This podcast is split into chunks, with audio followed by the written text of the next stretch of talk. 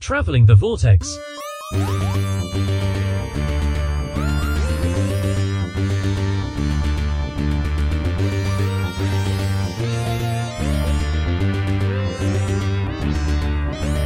We've joined the crew of the Blue Box Files as they investigate the strange goings on and arrive at episode 567. I'm Keith. I'm Sean. I'm Glenn. How is everybody tonight? Doing okay. Just hanging in there, huh? Uh, I was sick last night. oh, that's for a right. Random reason I had no idea why. So you Just don't- had a fever, a fever out of nowhere. Oh, wow. And you don't know what Yeah. it was? No, no No idea. or anything? Not been exposed to anyone that was sick with anything. Did two different COVID tests. Nothing. Hmm. No other symptoms either. It's probably those Like mystery. some maybe a little So- sore throatness yesterday, er, yesterday, but that was about it. It's those mystery viruses that you guys are tampering with out there at the lab. Yeah, yeah, yeah. I was going through a big pile of junk. Seasons don't fear the reaper. I'm pretty sure the KDHE lab doesn't have anything that could be that deadly. So Like I certain need are to confirm nor to nine. you wouldn't say if you did. Would you guys do anything or uh, watch anything this week? I watched a Doctor Who documentary. Well, of course you did. We both watched it. We all watched it. We all watched that one. I finished uh, Stranger Things 4, And which I really enjoyed. I kind of wish I had gone back and rewatched this previous seasons because it really pulled so heavily from its own history. hmm Would have been nice to have a better refresher than the one time watch I did on season three, especially way back when. But I liked it. I thought it was good. I'm looking forward to the final season whenever that's going to come out, if it ever comes out. Yeah, they'll be in their 30s and it'll take place in the 90s. Yep. I did see a headline that, you know, they had a plan for addressing the age jumping that's happening. Well, that's good. Yeah. uh-huh. Especially the way the season four ends. You, it makes it seem very imminent, and you can't have a big time jump if it's imminent. that's true. That's very true. I felt kinda- like some of it was they wanted to have these characters back but didn't know what to do with it. But all the actual Hawkins stuff and the backstory on Eleven I thought was very interesting. The Russia stuff that was kind of me. Did you cry when Eddie died? A little bit, got a little teary. And got a little teary about the stuff with Max too. mm, yeah, that was rough. I figured she was going to bite it too, but It, she almost would be better off. I mean, the way they left her, unless she somehow makes a miraculous recovery, that's not much of a life. yeah, that's true. And it was Lucas's reaction to it was what was really oof, that was hard. hmm What about you, Sean? I got caught up in a couple of older ones for Halloween. I watched The Halloween Tree, Mm. which I had never seen, the Ray Bradbury animated, which is pretty good. A cute little story about, you know, the origins of where certain Halloween traditions come from. And then I watched Red State, which I don't know how much that, you know, qualifies as a horror film. Yeah. I'm not sure what to think about seen that one. Like it, it wasn't bad at all. It was it was a little schizophrenic because it's you know two movies. The first half is horror movie, young kids being lured into sex, going to be set upon, and then the other half is let's have the ATF guys storm the compound. Um, but it, I mean, it, it it it was not bad by any stretch of the imagination. I'm not sure Kevin Smith was the one to direct it. It was very definitely a different movie for him. Yeah, very much so. And then I watched Once Upon a Studio again. I did get around to watching. I finally did watch that too. Yeah. That was cute. You did or not, Glenn? I did. Yeah, I did. It was Isn't it the best thing ever? Yeah, it was a lot of fun. Yeah. It's nice seeing all those characters together in one one Seeing little short. interact with each other. Yep. I can't say that I watched anything. I think we caught up on Loki. Um, watched episode three, but uh, So good. I think that's as, about the only thing that I did. We went to um, Robin Hatter uh, Players, uh, the uh, theater group, did their improv show tonight, their um, fall improv show. It was a lot of fun. That was pretty much it. You are invited on an adventure across all of time and space. In a completely random order. It's the Police Box in the Junkyard podcast. Jump in the TARDIS with your hosts Eric Gulbranson. Asad Kheshki. and Matthew Kressel. explore Doctor Who TV stories, audio adventures, and books, both novels and non-fiction. The Police Box in the Junkyard podcast. It's the entire Whoniverse. On Shuffle. The Police Box in the Junkyard podcast is a member of the Direction Point Network and is available about once a month wherever you find your podcasts. You are listening to Traveling the Vortex.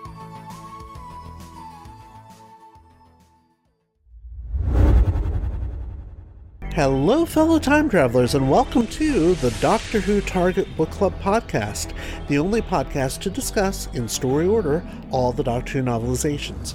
My name is Tony Whit, and every two weeks or so, I'm joined by a two to three person discussion panel, including our so called expert who's been a Who fan since 1979. That would be me.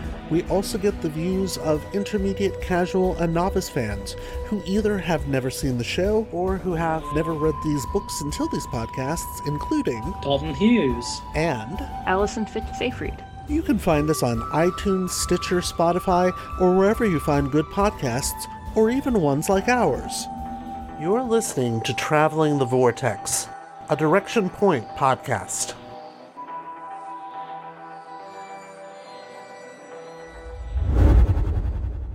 I did do one other thing uh, recently, which is I listened to uh, the Paternoster Gang Trespassers 1 Rogues Gallery.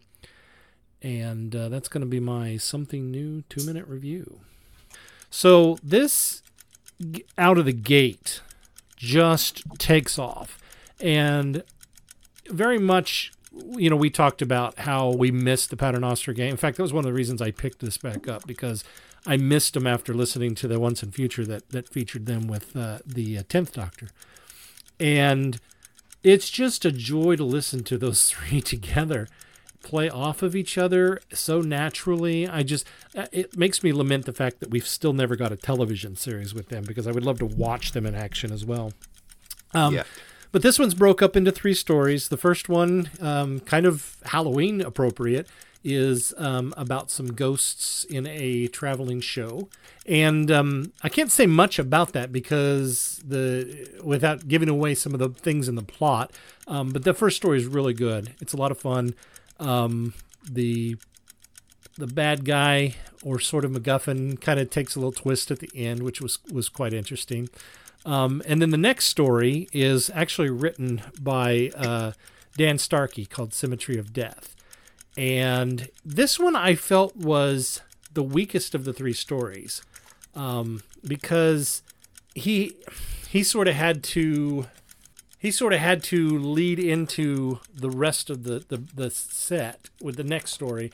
So he he was kind of confined to having sort of this simple little story, which I didn't think was all that great. But his the way he's written the characters is spot on. And then the last one is Till Death Do Us Part, and this one actually features the Eighth Doctor. And I thought perhaps because this is um, Madame Vastra and Jenny have decided to have an official wedding because they never really officially got married. And so and so they're going to have a wedding and I thought, "Oh, well this answers my question as to which version of the doctor was at the wedding." But it doesn't because a lot of things go crazy. Um, doppelgangers of all of our characters start showing up.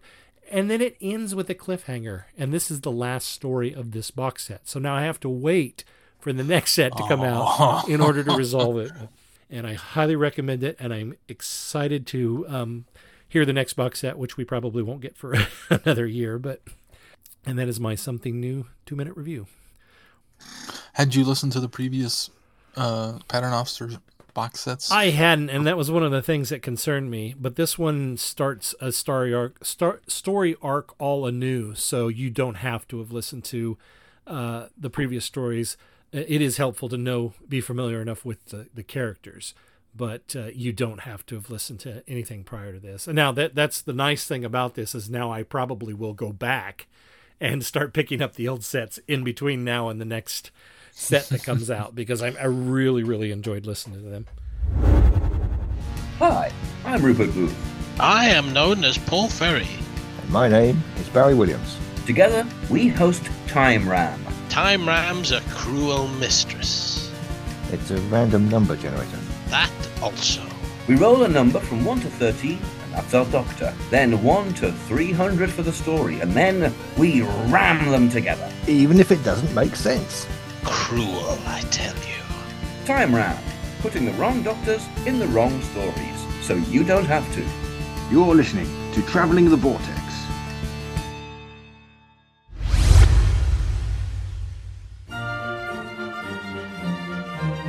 We are going on a journey, a very long journey, through the world of the Target novelizations in publication order. Every week, we are looking at a new book talking about Terrence Dicks, Malcolm Hulke, and all our Doctor Who novelization friends. Whatever you do, keep turning the pages. This is Jason Miller of the Doctor Who Literature Podcast, a member of the Direction Point Podcast Network, and you are listening to Traveling the Vortex, a Direction Point podcast. All right, well, let's do a quick convention recap. Um, coming up, Saratoga Comic Con in Saratoga Springs, New York. That's the uh, November 18th and 19th, and that's uh, featuring Eric Roberts. Wales Comic Con in Telford, UK, also November 18th and 19th of this year. That's going to have Alex Kingston, Paul McGann, Colin Baker, Sylvester McCoy, Peter Davison, and David Bradley. And of course, the big one, Chicago TARDIS um, here in the U.S., that eventually we're going to get to. It's, wi- it's within a drive away. I'm surprised we haven't been there yet. I know they've been asking us to come up. That's in Chicago, Illinois, and that'll be the November 24th to the 26th. That is Thanksgiving weekend for those of you in the U.S and that'll have Lisa Bowerman, Michael Troughton, Colin Baker, Carol Ann Ford, Peter Davison, Frazer Hines, Sylvester McCoy, among many other guests. And um, that's going to be kind of a fun one because that's um, going to be part of our news coming up. But uh, with the special releasing that weekend, they may be able to do a watch along. Mm, yeah. Well, Speaking, speaking of, that news, yeah, speaking uh, of news, they have revealed the 60th anniversary dates, the air dates. The first one, uh, the Star Beast, will air on the 25th of November and will drop on Disney Plus the same day.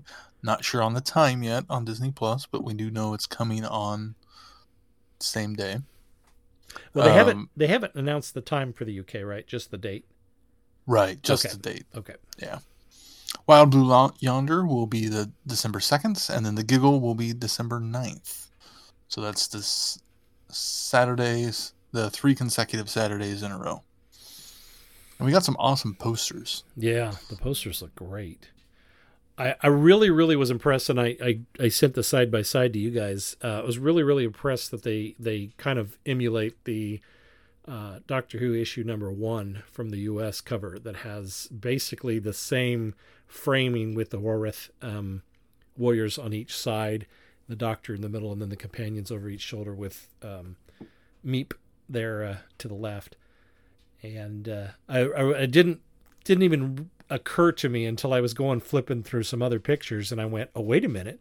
This is the same. It's not the same, same, but it's uh, very similar. So I, thought, I was very impressed Yeah. that they took that approach. That's pretty clever. Mm-hmm. Wild Blue Yonder doesn't really give anything away other than some weird robot in the background. Mm-hmm. And then, of course, we get our uh, glimpse, another glimpse at Neil Patrick Harris as the toy maker in the background of the giggle with the playing cards coming out. That's actually a really cool picture too. The playing Yeah, cards kind of flying at the flying at the camera or the viewer. And Neat David stuff. Tennant's trying to touch me in all of them. yeah, it's reaching out to touch you. Reach out, reach out and touch someone. Reach out. oh. For young listeners, they might not even know what that is. Keith, you know what that is, right? Yeah, I do. AT&T. Okay, gotcha. what else do we got? Uh, well, series 15 filming began this week. Yay! I didn't even realize they were that far ahead in planning. Yeah. Well, they finished. I guess they ramped season 14 like two or three months ago, and they said that they were going to just get right at it and get to series 15. But I was even still surprised that it it's already happening now. So second season with Ncuti, and we haven't even seen a full episode with him yet. Mm-hmm. hmm I'm glad that they have faith in his performance, that they're not waiting to make sure, you know, people like him and the ratings are good before going on with season two. Well, this is probably the first time that um, we've not seen a doctor on air and already guaranteed two seasons. So Yeah, it's true. there's not going to be wondering when he's going to leave for the next for the next two years at least. yeah. Although he's made some comments about returning to the theater, so Mm. it might be a two and done. Well, maybe that's why they're getting a bunch shot so that he can take a break and then come Yeah, back and film true. another season after that. So Because if they're, if, you know, it's a yearly plan, season 15 won't air until 2025 at some point. right, So he could do a whole year long run right, before even needing to come back to film again. Which might be the plan, and then he comes back at the end of 2025 to film season six. So. You know, with them doing the shorter seasons now too, that's probably easier on them. Yeah, that's true. Who knows? Maybe in January they'll start filming season 16, and then he'll have a full two years. He can do whatever he wants. Maybe. Start filming the new season in January, and then in March, the first season will air, Air, and right. in April we'll get his retirement notification. Right, that's true. that's a good point. Hopefully they would keep that under wraps for a little bit. Although they didn't with Eccleston, you No, know, that's true. right right around Well- the time the first episode airs, they announced he was leaving. That wasn't that for us though. I thought that was in, in the. U.S. when the first episode aired. We found out he was leaving. I thought it was pretty early on in his run, Yeah, regardless. maybe maybe it was. I don't know about the UK, but I know we we knew he was leaving the by the time the first episode aired here, because we got it like a full year or so later. So Uh, that's true. what else we got? Uh, the last bit of news is uh, the British Film Institute did a showing of the Underwater Menace, uh, the animation, and uh, there was a Q&A with the team, and they have confirmed that there is more work to animate more 60 stories on the way. They they were told the quote is exactly there is more coming, and they hope to complete but hopes to complete the entire missing back catalog were a little tempered in saying they do them one at a time. Each new production is being commissioned based on the sales of the previous one. But the good news is that the pre-orders of Underwater Menace seem to have, be strong enough to justify the next story, whatever that is going to be. Oh, we may know that.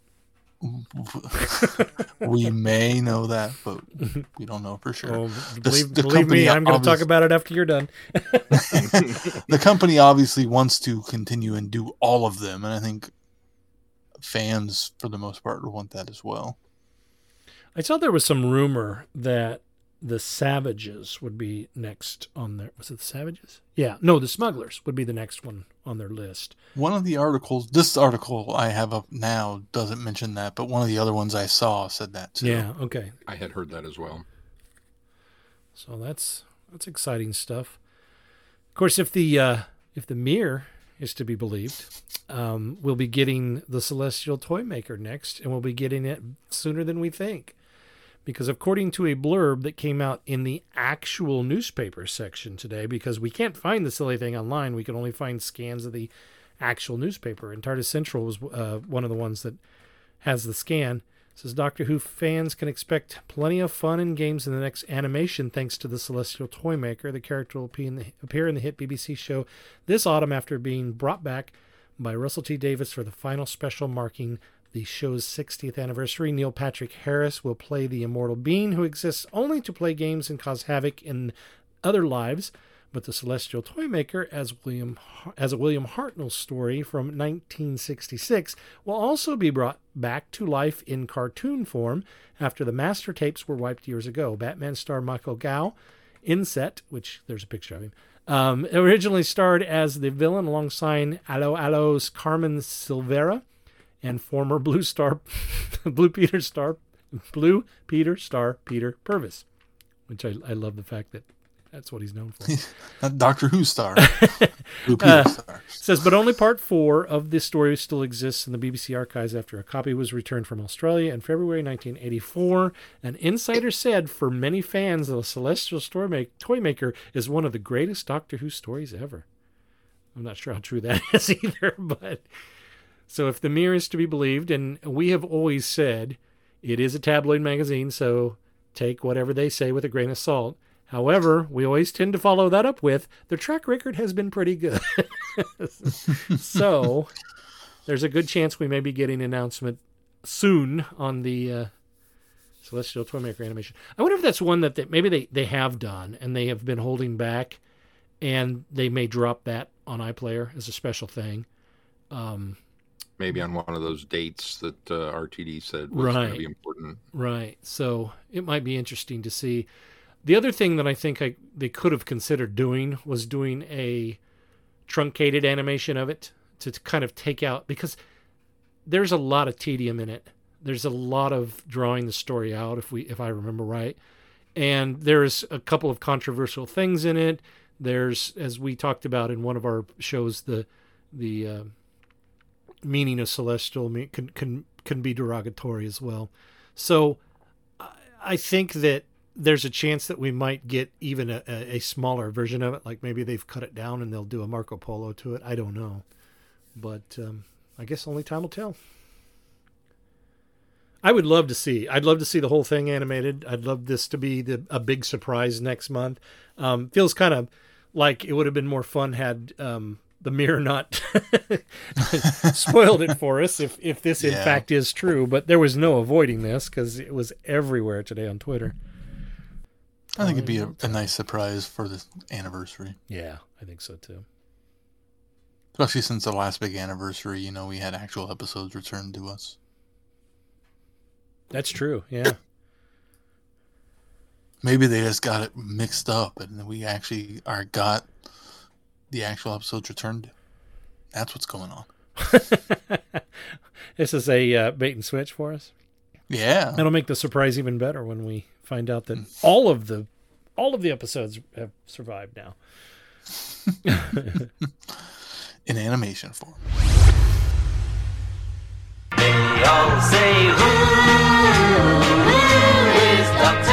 This is Tim Treloar. This is David J. Howe. I'm Peter Purves. I am Sadie Miller. This is Lauren Cornelius. Larry, it's Frazer. For all things in the Doctor Who collecting world and beyond, the Doctor Who Collectors Podcast. I'm Larry Van Mersbergen, your host, and I've been collecting for 42 years. You're listening to Traveling the Vortex on the Direction Point Podcast Network. Well, speaking of uh, anniversaries, um, we are reviewing this week uh, 30 Years in the TARDIS, which was the uh, 30th anniversary special that they ran back in, uh, what would that have been, 1994, in between uh, the TV movie returning to our screens. 93. Oh, yes, I'm sorry, 93. Oh yeah, okay, yes, 93 because we are actually we are actually reviewing uh, more than 30 years in the TARDIS, which did air the following year in 1994. So, um, 30 years in the TARDIS was a um, basically a documentary uh, celebrating 30 years of, of Doctor Who. Um, was um, narrated by Nicholas Courtney and who played the brig for those who may or may not know. And we actually don't have access to 30 years in the TARDIS, but we do have access to more than 30 years in the TARDIS because it was an extra on Shada, right? Mm-hmm. Yeah. So we decided that uh, we're going to take a summary. look. Uh, yeah, I was, I'm, I'm going to turn it over to you. Hang on.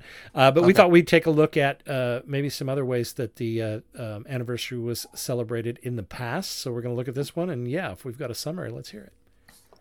Following the first episode of the first ever adventure on November 23rd, 1963, Doctor Who became many viewers, too many viewers, the most consistently imaginative, inspiring, and good humored series on British television.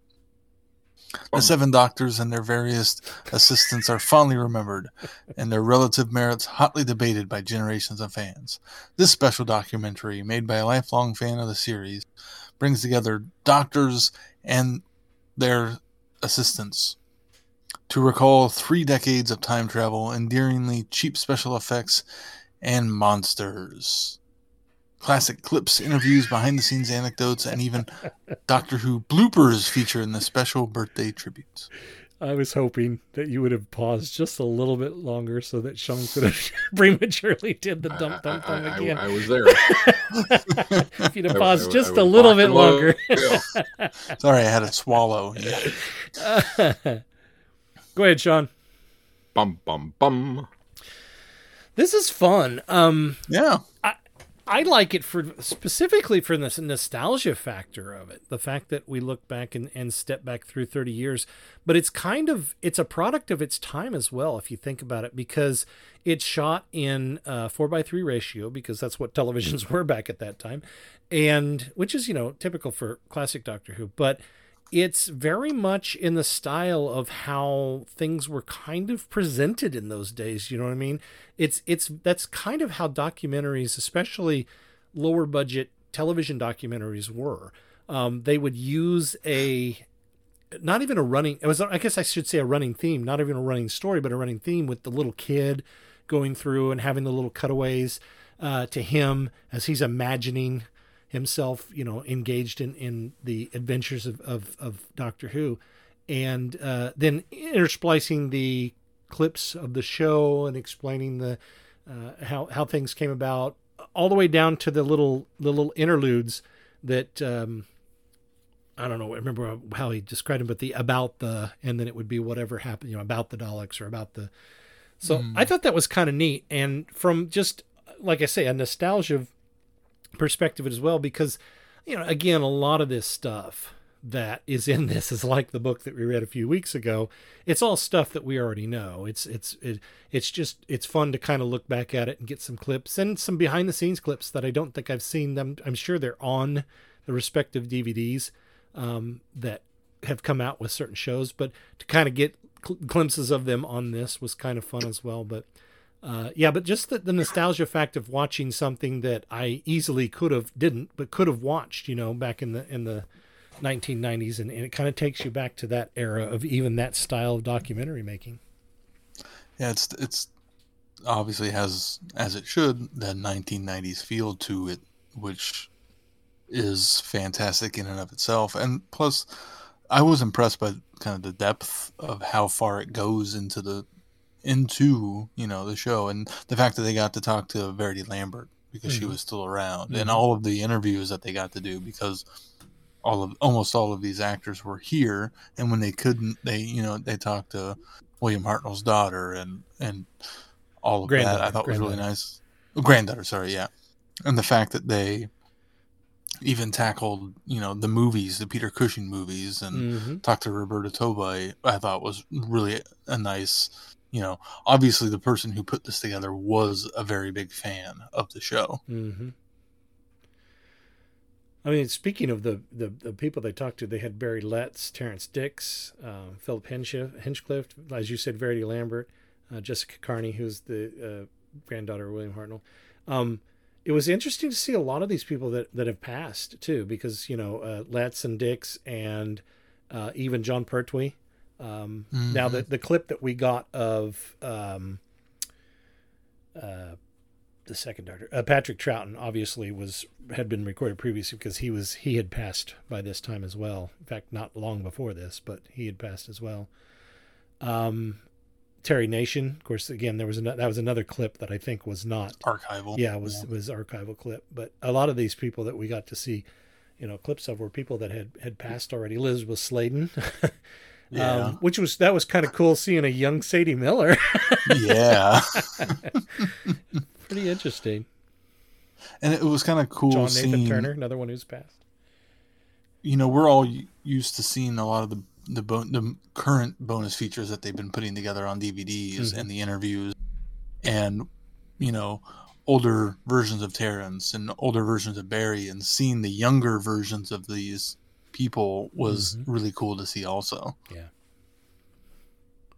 Yeah, it was. I, I was really kind of surprised at just how much I enjoyed this.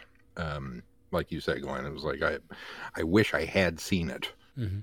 um, 30 years ago when it was released because it would have given that connection back into it. Um, but uh, you know, it, there's there's a lot of it that I don't know for the hardcore fans how useful the information is. A lot of the stories are ones that we've heard before, Mhm. but it didn't matter Right. because it just had that quaint charm to it. Um, and as you said, seeing how things were done and, and people from from from from that day and age, and uh, yeah, yeah, just uh, just really cool. Well, also trying to put it in the perspective of somebody who might have been watching it Mhm. at the time. You know, Doctor Who wasn't on TV, so the fact that there's this documentary kind of reliving the show I would have loved, I got an extra thrill out of that. Right. Trying to put myself in that mindset. Well, because even I mean the the videos had just barely started coming out by this time as well, so the, you know, Yeah. the- there wasn't that wealth of information, and and all of this video, some of this behind the screen scene stuff probably would have brand, been brand new at that time. Um, Oh, it, it ended yeah. up, ends up on DVDs later as as extras, but yeah, a lot of that stuff was you know people were seeing that behind the scenes stuff for the first time and they, they got very creative with it because they got you know monsters uh, they had monsters outside that they had you know people dressed up and walking around. They had the the clips with um, Carole Ann Ford and the the uh, Daleks roaming around. They kind of recreated that scene of the Daleks going across the the bridge. And uh, so just all of that detail that they put into it you could you could tell that whoever put that together uh, really wanted to show some love for the show, which is ironic that the show got canceled in 89 when it was still this popular and popular enough to get such a nice treatment, you know, five years later. Yeah. Interesting. Um, one of the things I that, really liked how go ahead. I really liked how they framed the the, the interviews for the fans. Mm. You know, behind the sofa. I Mhm. thought that was a really clever way to go about Mhm. interviewing the fans to make it more than just a standard talking head. Speaking of, had we watched this in '94, we might have known who uh, Toyah Willcox and um, uh, Mike Gatting were, the actress and Well, the, the cricketer. cricketer. yeah, well, and and uh, Toyah Willcox was an actress. That's all all I knew about her because that's all it said on her little uh, lower third.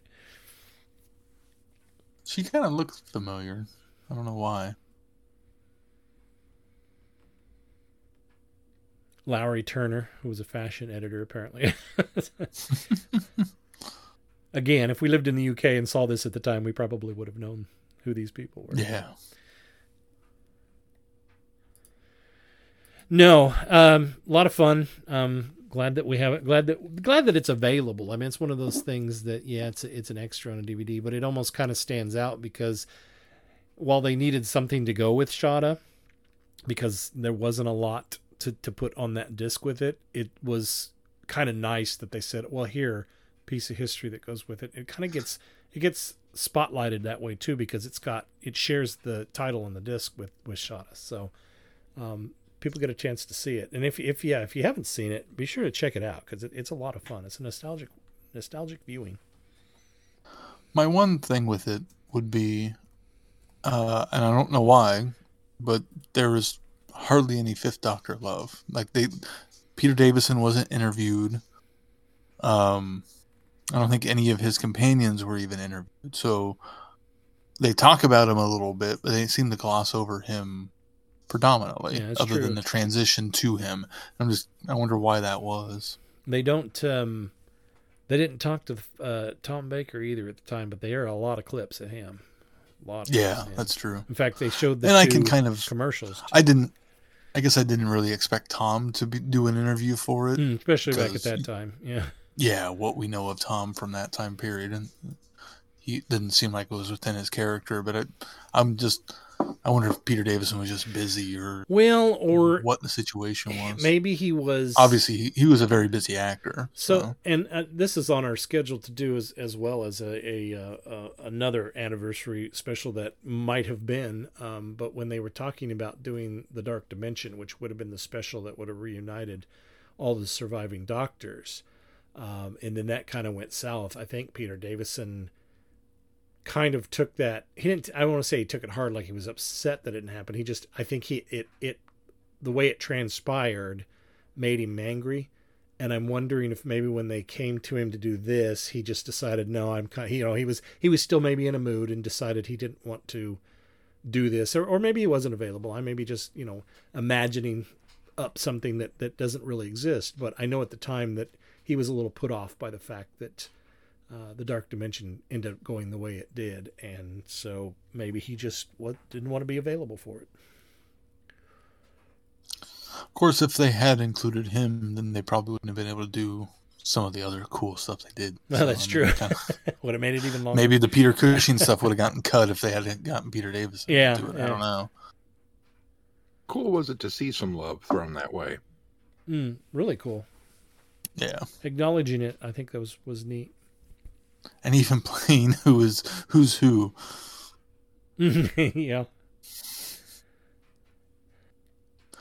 I also liked really seeing all the ads and like how they even interspersed ads like it was a commercial break Mhm. The, of uh, Doctor Who related ads. I thought that was really clever. Also, I mean the Prime Computer stuff we kind of knew yeah. about, but the other ones I thought was pretty cool too. Mm-hmm. Yeah, the Prime Computer ones. I think the the the first one I like. The second one's just awkward.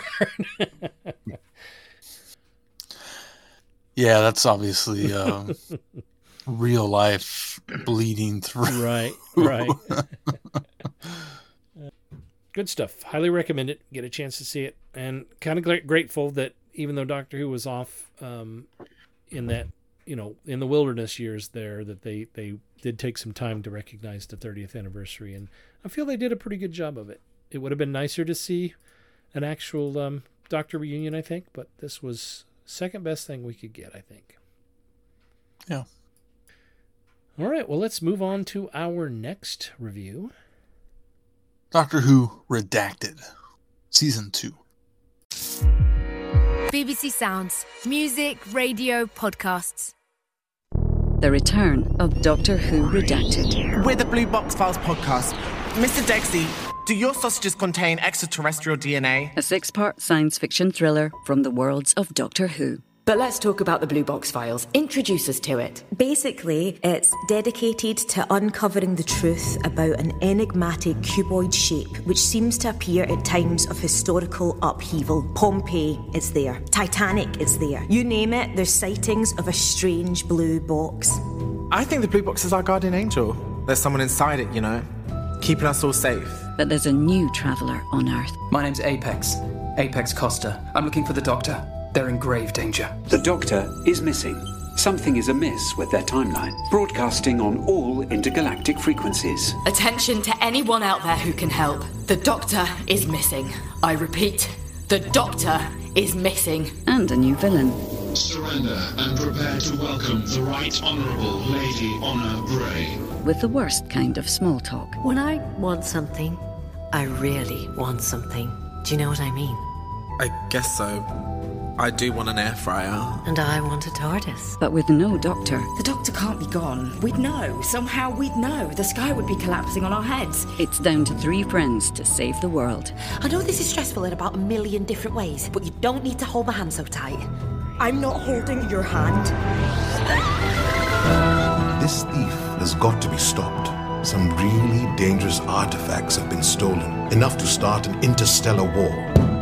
Put me down! Fatal force permitted. Please! Please, I can't breathe! Please! You're crushing me! But can they save the Doctor? Doctor, no! Get away, it's a trap!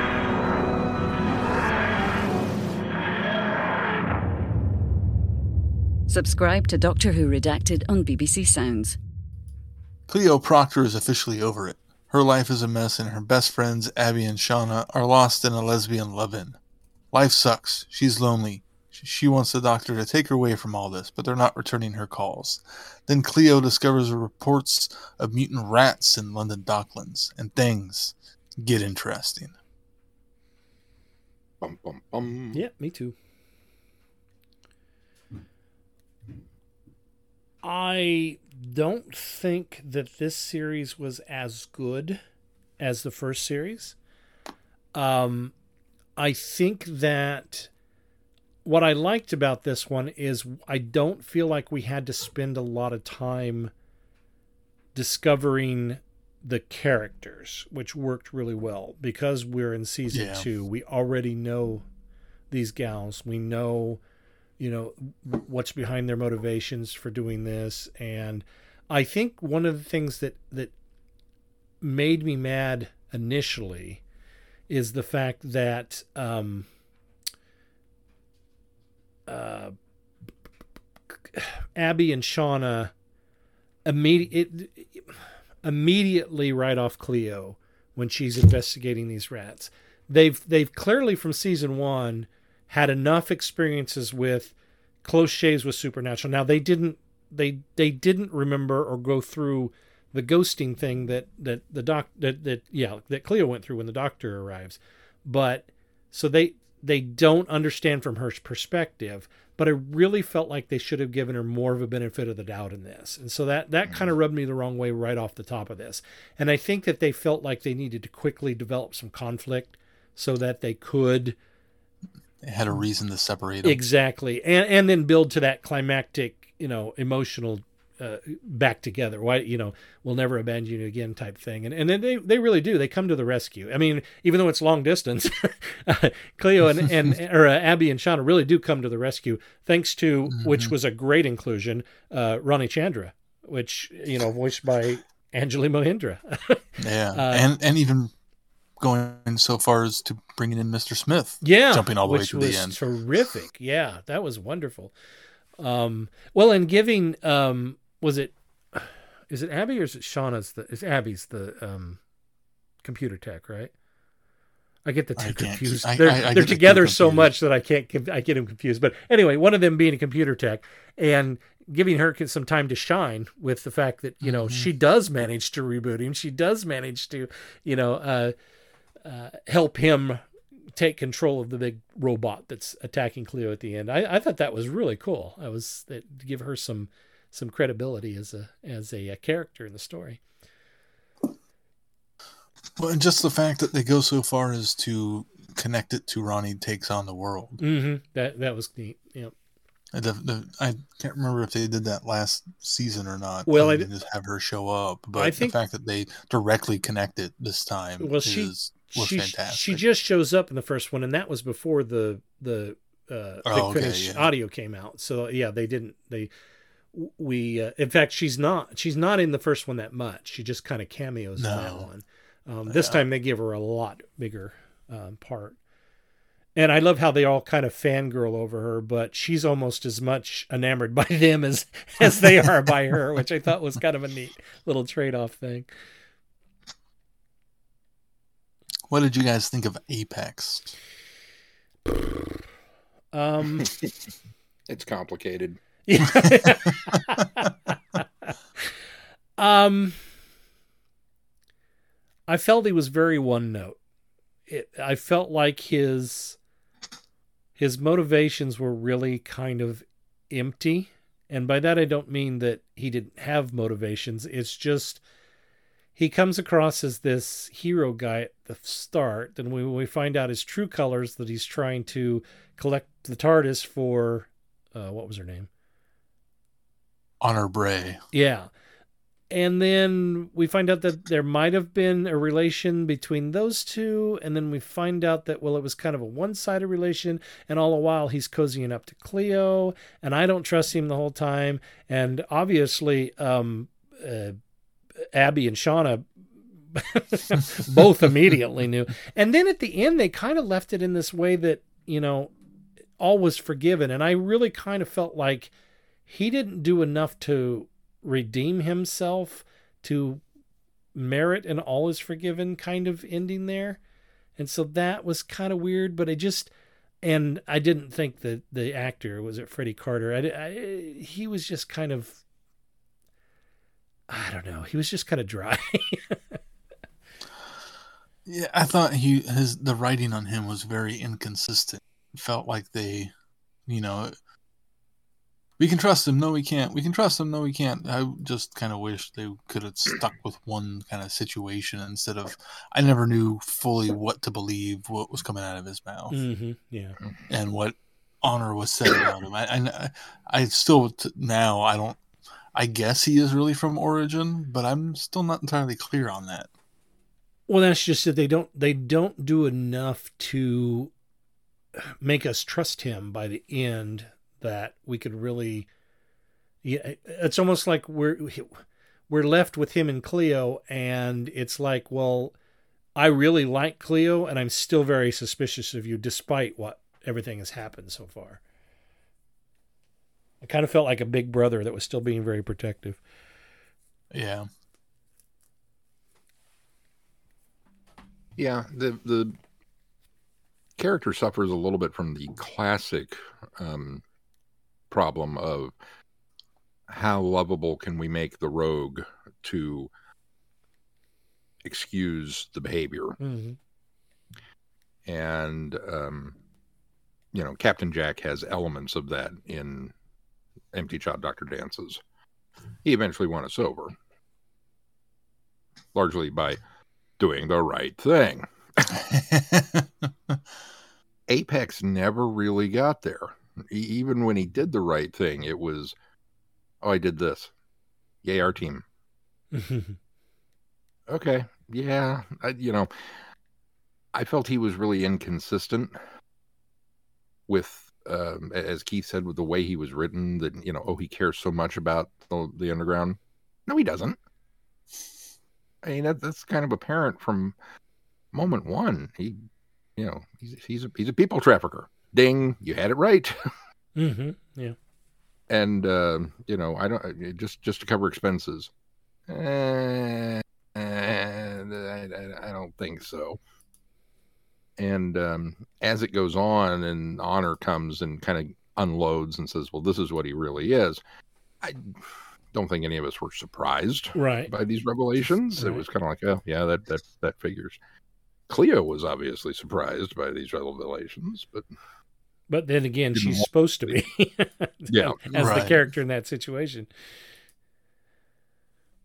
But um, yeah just it, it, that, that waffling made it difficult to I hesitate to say care um, about the relationship.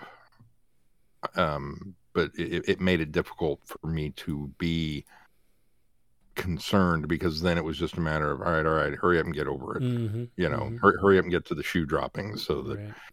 we, we we don't have wishy washy Cleo.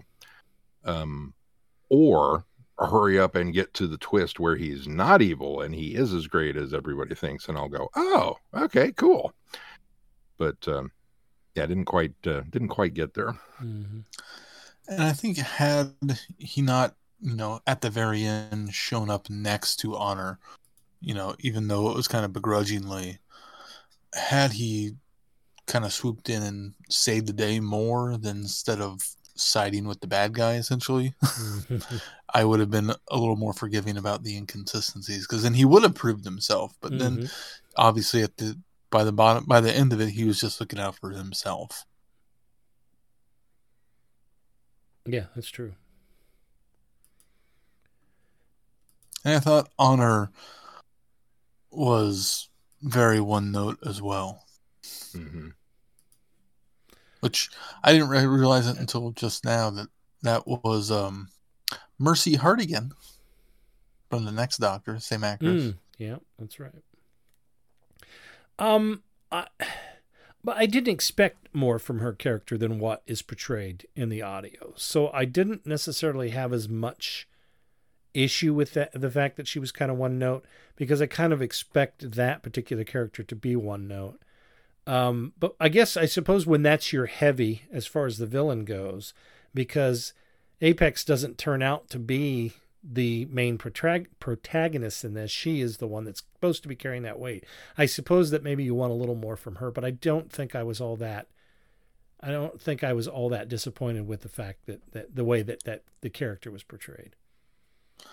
I guess I would have liked a little bit more, you know, other than the greed is a fine motivation for Mhm, me. I don't have a problem with that. I guess I was hoping for a little bit more motivation from her besides the spurn lover aspect of it.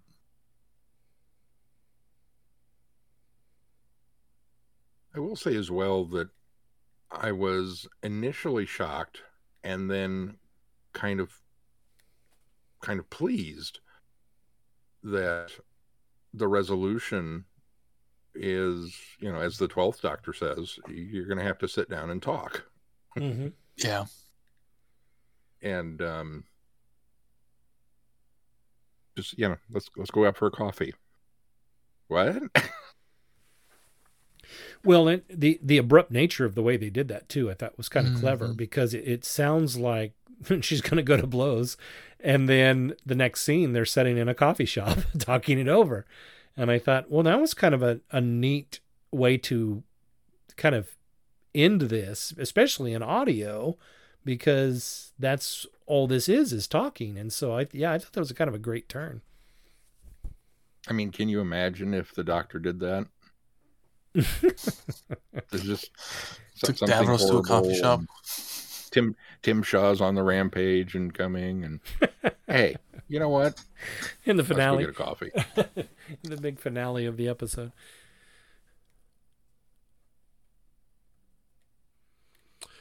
It, it I I was a little surprised that Redacted got a second season, not because I didn't think the first ep- the first series was good. I thought the first series was good. I just kind of felt like there wasn't a lot of hype over Redacted, and it sort of just flew above the surface of being under the radar and I didn't think it. And so I was quite surprised that they had gotten a series two.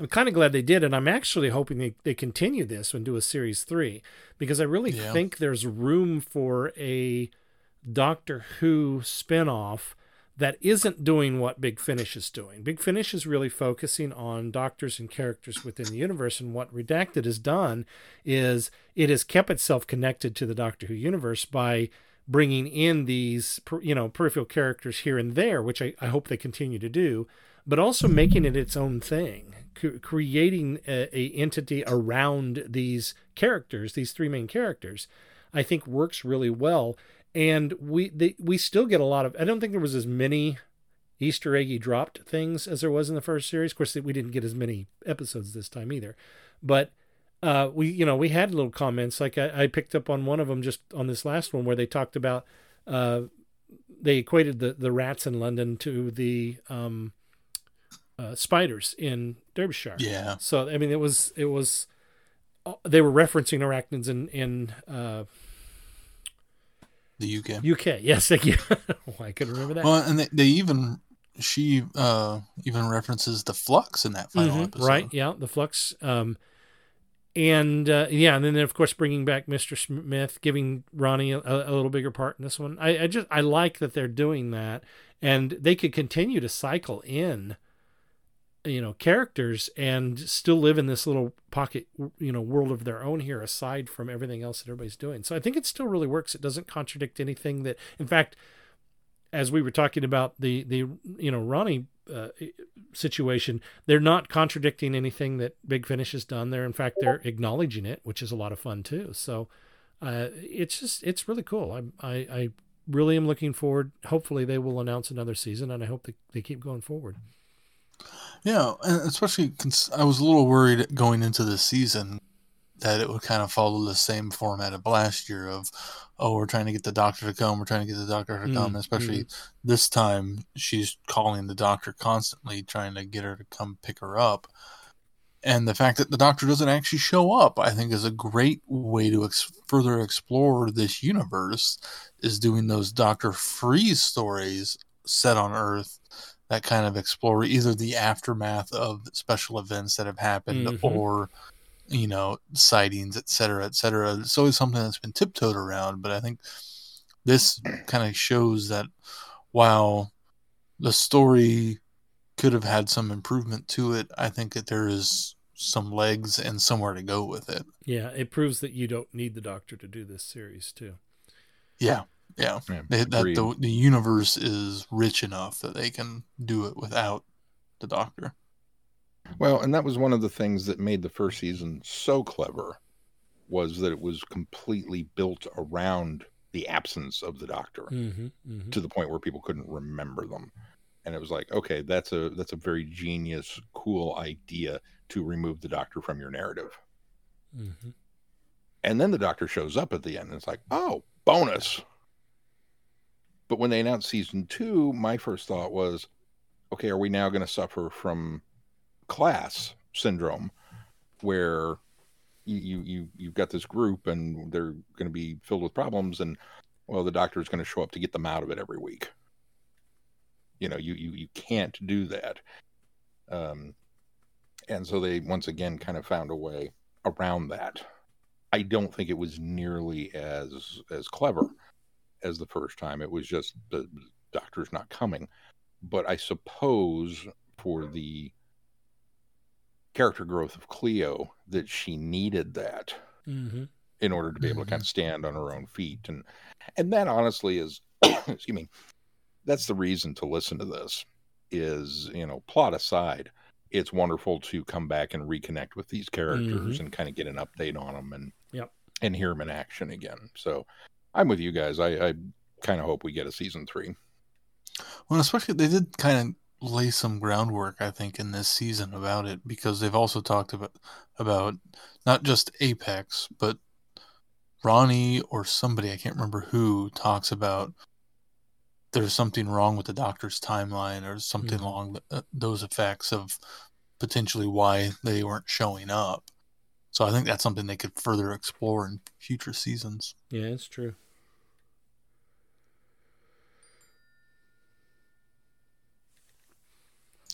I also really like how it's you know it's a podcast as opposed to something you have to go out and purchase from mm-hmm. a company. I think I like that aspect of it a lot too. That that there is a, another audio format out there that's free for people to listen to.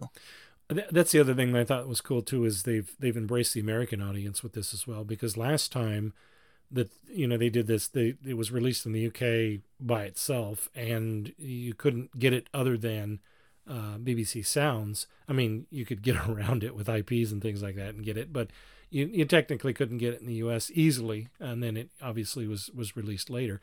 But this time we we really we didn't well we didn't get it all dropped at the same time like they did on BBC Sounds. We got it on a weekly basis in I thought a very timely manner. So that was kind of nice that they're embracing the UK or the US audience as well and allowing us to to get it for free as well. And I think we got the first episode the same time as they got all of them. We did. Yeah, that's right. Yeah, so that that was nice. Yep.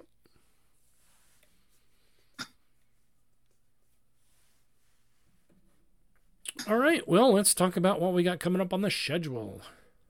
Well, coming up, we continue with our 60th anniversary tie in celebrations with the penultimate or final, depending on how this is going to work, uh, episode of Once and Future, The Union. This is Big Finish's uh, ongoing serial. And then uh, we will get one more episode of that next year sometime that will act as a coda. So I, I guess technically I'm going to call this the finale until that episode proves me wrong. I think that's fair. Yeah. We will uh, delve into it and also take a look at the uh, story arc as a whole. And then we will have. This is updated, yes? Mhm. Yep, yep. Yes, okay, sorry. Uh, and then we will have a fun and games segment. And we are going to be covering Doctors and Daleks, the new role playing game uh, expansion from our friends over at Cubicle 7, who were very uh, gracious to help us out and uh, uh, set us up with that. I'm looking forward to being my f- first Dungeon Master campaign. or I guess Game Master. Game Master, hey, yeah. Eh, same thing. It could be set in a dungeon. We yeah, don't know. it's up to you. You want to put us in a dungeon? Great. well, just for that, now it's a dungeon. and then uh, some more 60th anniversary tie-ins uh, with uh, Liberation of the Daleks, the uh, ongoing 14th Doctor comic uh, in Doctor Who magazine, along with uh, the Once Upon a Time Lord uh, from Titan Comics. So all of that, and of course, you know, we're gearing up. We have dates now for the specials. That's right. You can uh, listen to our reviews of New Who for what feels like forever. In exactly a month from now. Well, one month from Yeah. now. it'll be one month and two days From from now because we, we usually record after the Monday after. So,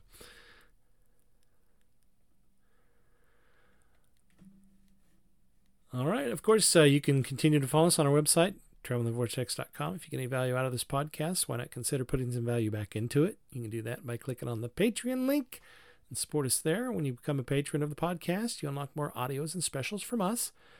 And then also be be hmm? also please consider giving us a five star review wherever you subscribe to the podcast. It helps bump us up in ratings and recommendations. And uh, say hi, give us a give us a review on there, and we may read it out. Uh, make sure you let us know you gave us a review on there so we can go look at it. and then, of course, you can join in the conversation on our listeners forum on Facebook. You can find us on TikTok. You can also find us on X and Instagram. And I promise you, we will start posting on Instagram more often. Anything else we need to talk about before we close this episode? If not, until next time, I'm Glenn. I'm Sean. I'm Keith. Cheers. Good night, everybody. Be seeing you. Dun dun dun. Thanks for listening. You have been listening to Traveling the Vortex. Doctor Who and all of its associated programs are owned and trademarked by the BBC. No infringement is intended or implied. Direction point! Direction point! A Doctor Who podcast network.